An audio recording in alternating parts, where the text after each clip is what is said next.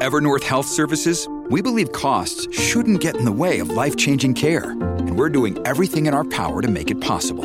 Behavioral health solutions that also keep your projections at their best? It's possible. Pharmacy benefits that benefit your bottom line? It's possible. Complex specialty care that cares about your ROI? It's possible. Because we're already doing it. All while saving businesses billions. That's Wonder made possible. Learn more at evernorth.com/wonder.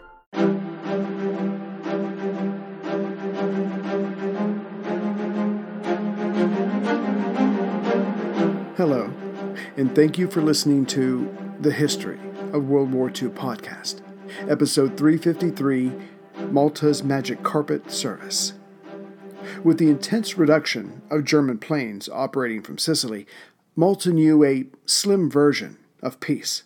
True, the daylight raids were much fewer, but night bombings, starting around 11 p.m., were still the norm.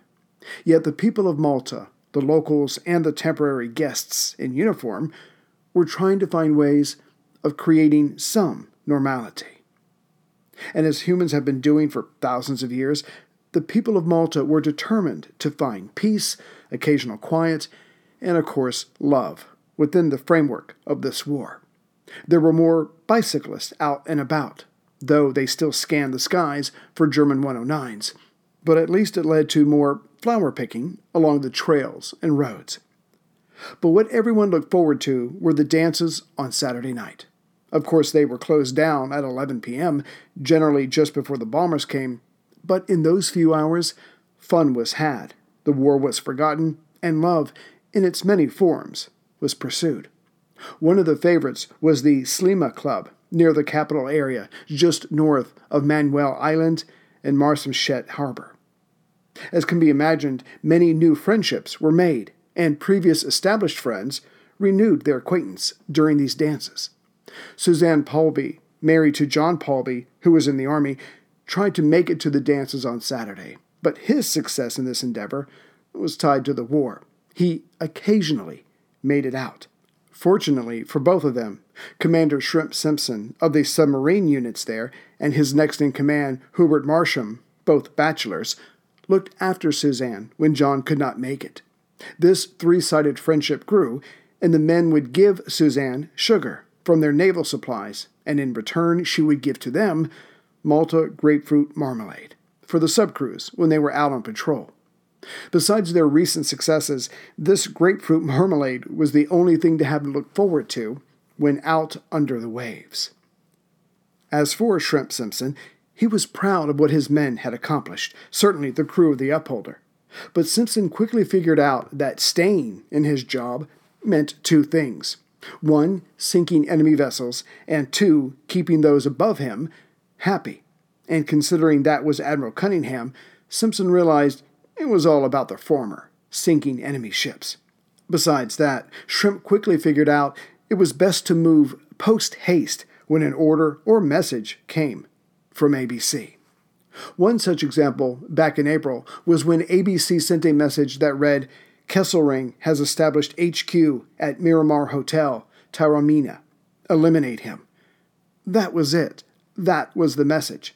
And Shrimp realized that ABC's messages would always be that blunt. Here's a job, get it done. If I have to explain it to you, then the wrong person is reading this message. Fortunately, Lieutenant Commander David Wanklyn of the Upholder had honeymooned in the very hotel that Kesselring was reportedly in. As such, he was told to gather a commando squad and take out the German general. Unfortunately, Kesselring was gone before Wanklyn could make a move. Despite this, the submariners were currently the heroes of the Mediterranean Force, along with the various pilots. And Shrimp Simpson knew a part of this was because like General Joseph Stilwell and Lieutenant General William Slim, he looked after his men. In part, this meant setting up a rest camp for them to the north on the island, near St. Paul's Bay. It was decidedly away from most of the action, and there the men could swim, fish, and just rest, which Simpson considered crucial. As busy and as successful as the Upholder and the other subs had been, the real heat of summer was coming.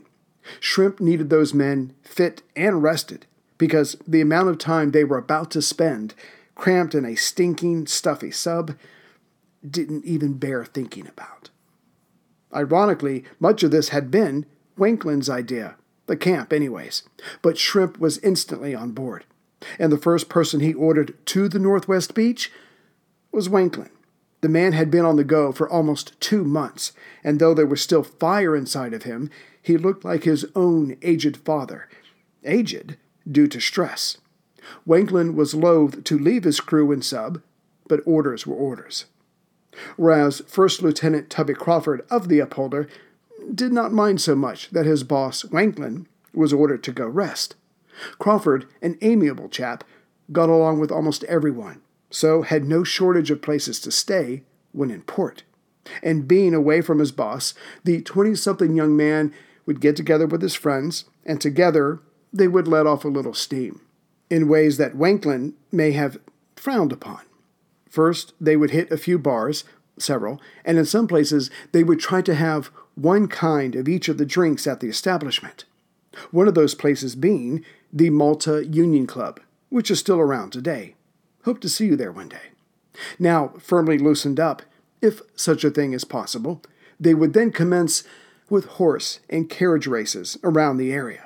When asked about it later, Tubby, in typical British understatement, would say, It could get a bit raucous. Whereas Wanklyn, being a good commander, would only occasionally go out with his men to the Malta Union Club, as he knew his men could not really relax with him around. But it was one of those rare occasions that changed Tubby's life. One day in the spring, Wanklyn introduced Tubby to Margaret Lewis while at the Union Club. She worked in the RAF cipher office. Those two would eventually marry and have a long life together. And I mean long. This podcast could not exist without the help of sponsors like Yahoo Finance. When it comes to your financial future, you think you've done it all. You've saved, you've researched, you've invested all that you can. Now, you need to take those investments to the next level by using what every financial great uses Yahoo Finance. I've stressed this in my podcast about command and control, which is exactly what Yahoo Finance is. You can see all your investments and retirement accounts in one place. You can consolidate your views from multiple accounts into one hub and access the expert analysis you need to tend to your entire portfolio with confidence. Yahoo Finance has been around for more than 25 years, and they've worked things out. You've got the tools you need right at your fingertips. I open up my Yahoo Finance, and within seconds, I can see how my stocks and investments are doing. And basically, investing is all about growth. And in order to grow, you need to know what's going on. For comprehensive financial news and analysis, visit the brand behind every great investor, yahoofinance.com, the number one financial destination, yahoofinance.com. That's yahoofinance.com. The German airplanes may have left the area, but there was still a war on. On June 24, 1941, a report came into headquarters on Malta reporting that a fast moving German convoy was making for Tripoli. What left headquarters on Malta was an order to the subs and air arms. It simply read Intercept and Destroy. Tubby Crawford was ordered to get aboard the Upholder and that Wanklyn would not be with him due to his forced R&R. That evening of June 24th, the subs Upholder and Unbeaten, the latter captained by Edward Teddy Woodward, pulled away from Malta. If all went well, by the evening of the next day, June 25th, those German ships would be at the bottom of the Mediterranean Sea. As it would take the subs some time to reach the convoy, 830 Squadron was ordered to take to the air that very day, the 24th. Perhaps they would all get lucky, and the planes of 830 would be able to take out the ships by themselves. But if not, heading in just after them, some RAF torpedo bombers would fly by and take a crack at the survivors. Nothing wrong with hope. Yet it was reported back to headquarters that those low level RAF Blenheim bombers were not in the greatest shape. So, to compensate, 69 Squadron was ordered to give it a go. But their job was to be there at the same time as the RAF bombers. In fact, 69 Squadron was supposed to distract the convoy while the Blenheims went in. All this was passed on to Warby, or Adrian Warburton, the Cosmo Kramer of Malta. He had already been, how to say this, unofficially bombing targets during his reconnaissance mission. Now he was being told to actively bomb, well, to go through the motions, to distract the ships for the other squadron. Still, it was an opportunity that Warby relished. 830 Squadron flew out for their attack, but not much came of it. Hence, the next day, June 25th, Warby and three other Maryland bombers practiced their bombing runs. But Warby's enthusiasm shriveled a little bit during his first practice bomb run. As the Marylands were not made for dive bombing, Warby's plane was damaged that first go around. Perhaps it would be best for the Marylands to focus on the distraction part of their mission versus the dive bombing part. As ABC was in earnest about sinking these German vessels, 13 swordfish biplanes would also be in on the attack. And the last man in the last plane would be Nat Gold, the TAG, or telegraphist air gunner. The bad news was that, the way he saw it, always being the last man or in the last plane was a pretty good recipe for getting killed eventually. And it was only a matter of time before he bought the farm. The good news was that this was not to be a midnight raid. They would take off at 6 p.m. So Nat had less time to think about his pending death, whenever that was.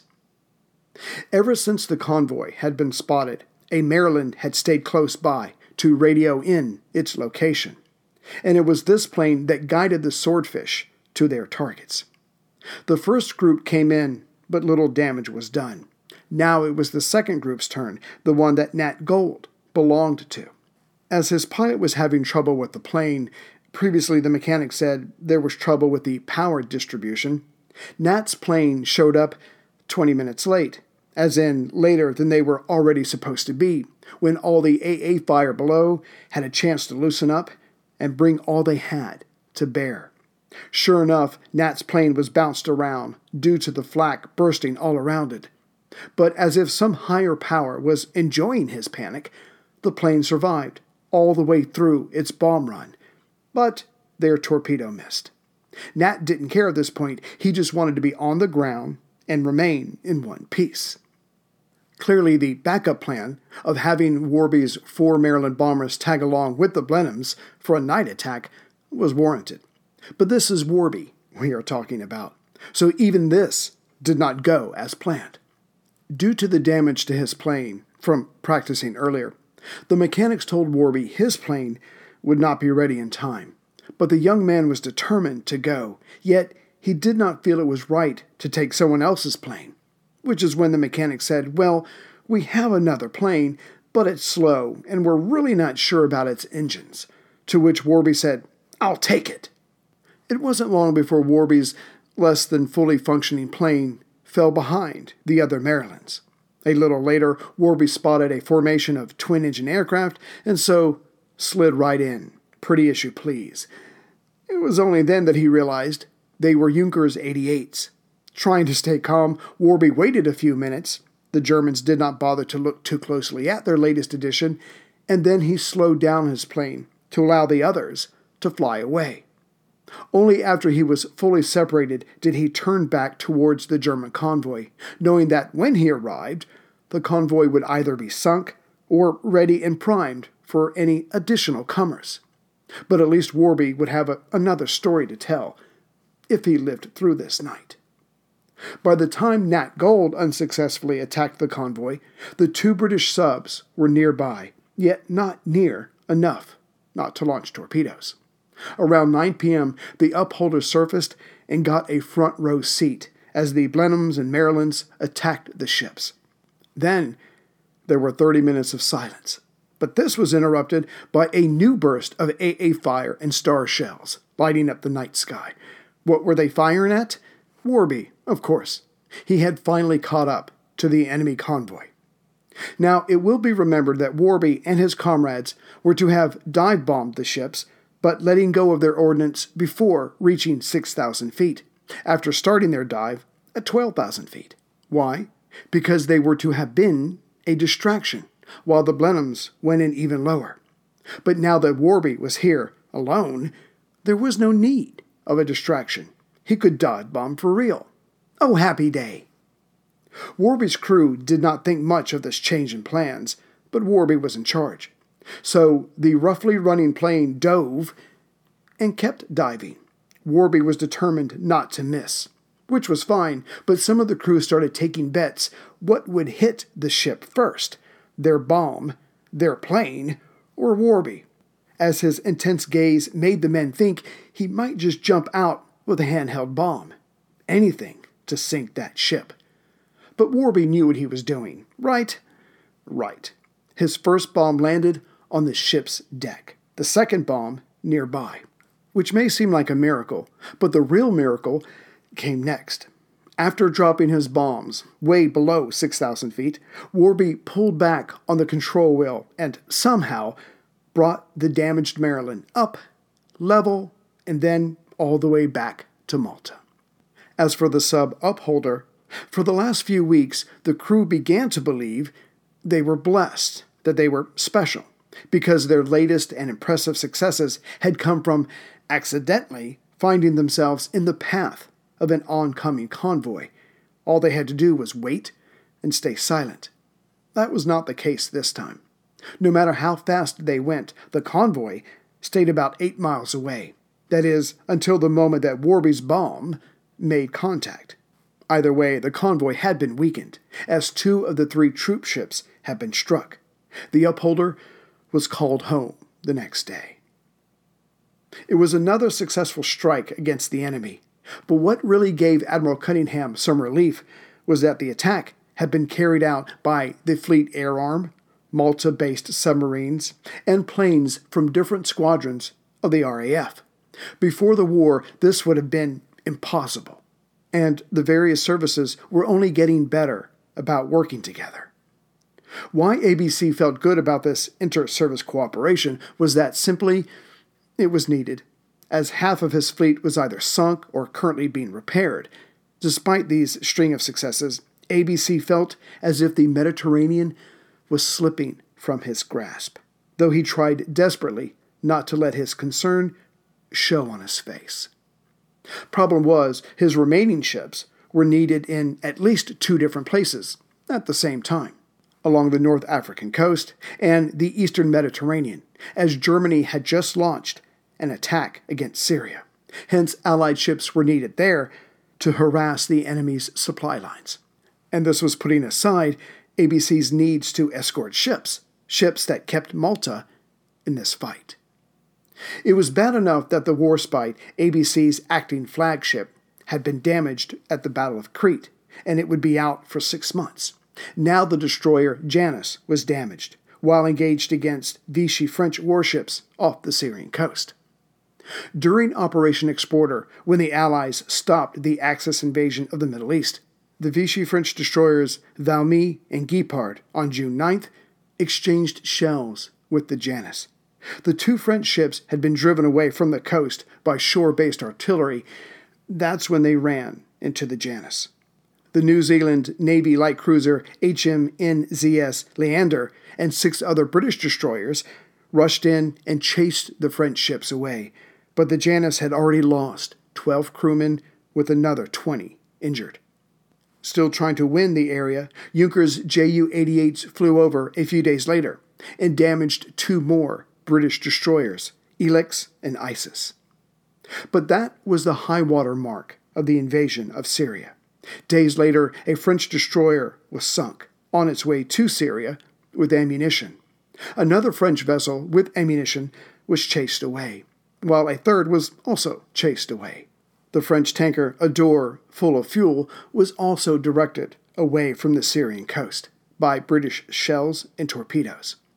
With dwindling ammunition and fuel, the Axis forces gave up on July 12th.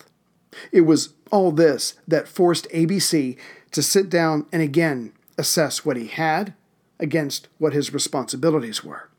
And the linchpin was Malta, Without it as a base, the Mediterranean Command would be in shambles. So the question was how to keep Malta going until his losses could be made good. And that's when it dawned on him. His Malta based subs were more than holding their own, which left available, to a degree, his older, larger subs. Hmm, perhaps. Yes, Admiral Cunningham gave the order that the larger subs would haul supplies to Malta, for now. As such, the mine lane sub Rorqual on June 12th surfaced in Malta's Grand Harbor with two tons of medical supplies, 62 tons of 100 octane aviation fuel, 45 tons of kerosene, 24 passengers, and happily 147 bags of mail. And the Rorqual would be back 10 days later with more goods. This latest way of getting goods to Malta became known as the Magic Carpet Service, and while not giving Malta everything it needed, the various fighters and bombers on Malta never had to stay grounded due to a lack of fuel. And this regular, though small, delivery of fuel dovetailed nicely with the arrival of 143 hurricanes, also in June. For the first time since June of 1940, the Allies had air superiority in the Mediterranean. That, coupled with the fact that Germany had just invaded Russia, made ABC realize now was the time to do some real damage. This made him happy, and now he would not have to fake being confident about the war's outcome. Postscript Captain, eventually, Tubby Crawford of the sub Upholder was born on June 27, 1917. He died on June 28, 2017, one day after his 100th birthday. He was the last surviving commander of a submarine in the Fighting 10th Submarine Flotilla.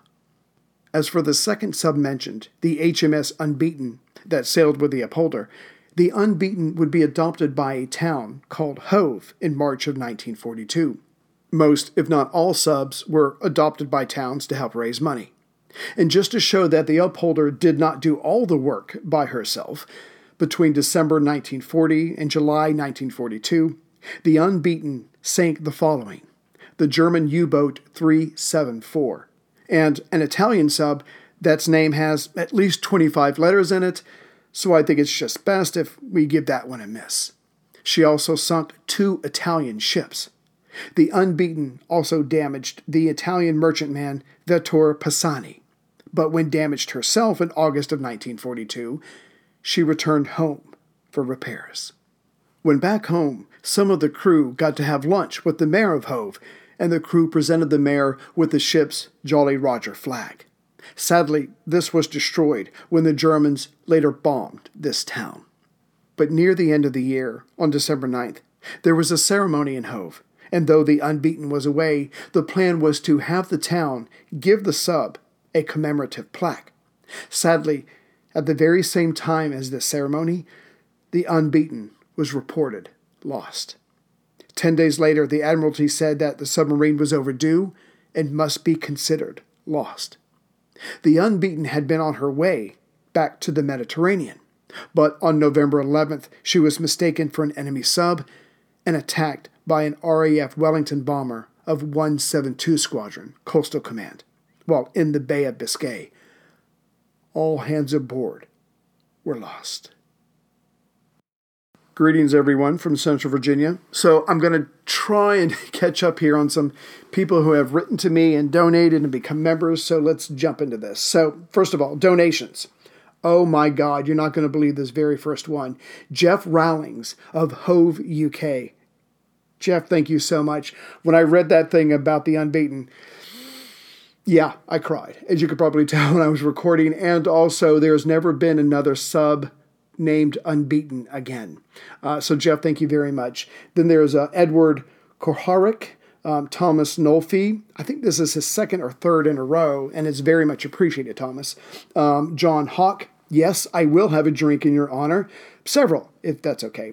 Um, Jose Mata, Mark Wittenbrink, uh, Jose, Ham- oh no, sorry, Josh Hamilton, who sends his love from Australia. Thank you, Josh. Sorry for calling you Jose. As far as the latest members, uh, there's Tony Lupo of Colorado, which you may remember. He and Ryan Fairfield were on the show a couple of weeks ago because they host the Warrior Next Door podcast. So, Tony, Ryan, thank you for coming on the show. And Tony, thank you for supporting the show. Uh, Robert Stokey of Manville, New Jersey. Um, Kevin Kelly of Boulder, Colorado. Amanda Carlin, who's in Cumberland, Maryland. Uh, Stephen Hager of Fresno, California. Christopher McCourt, San Diego, California. Val Burgess from Sheridan, Wyoming. Uh, Richard Shaver from Athens, Tennessee.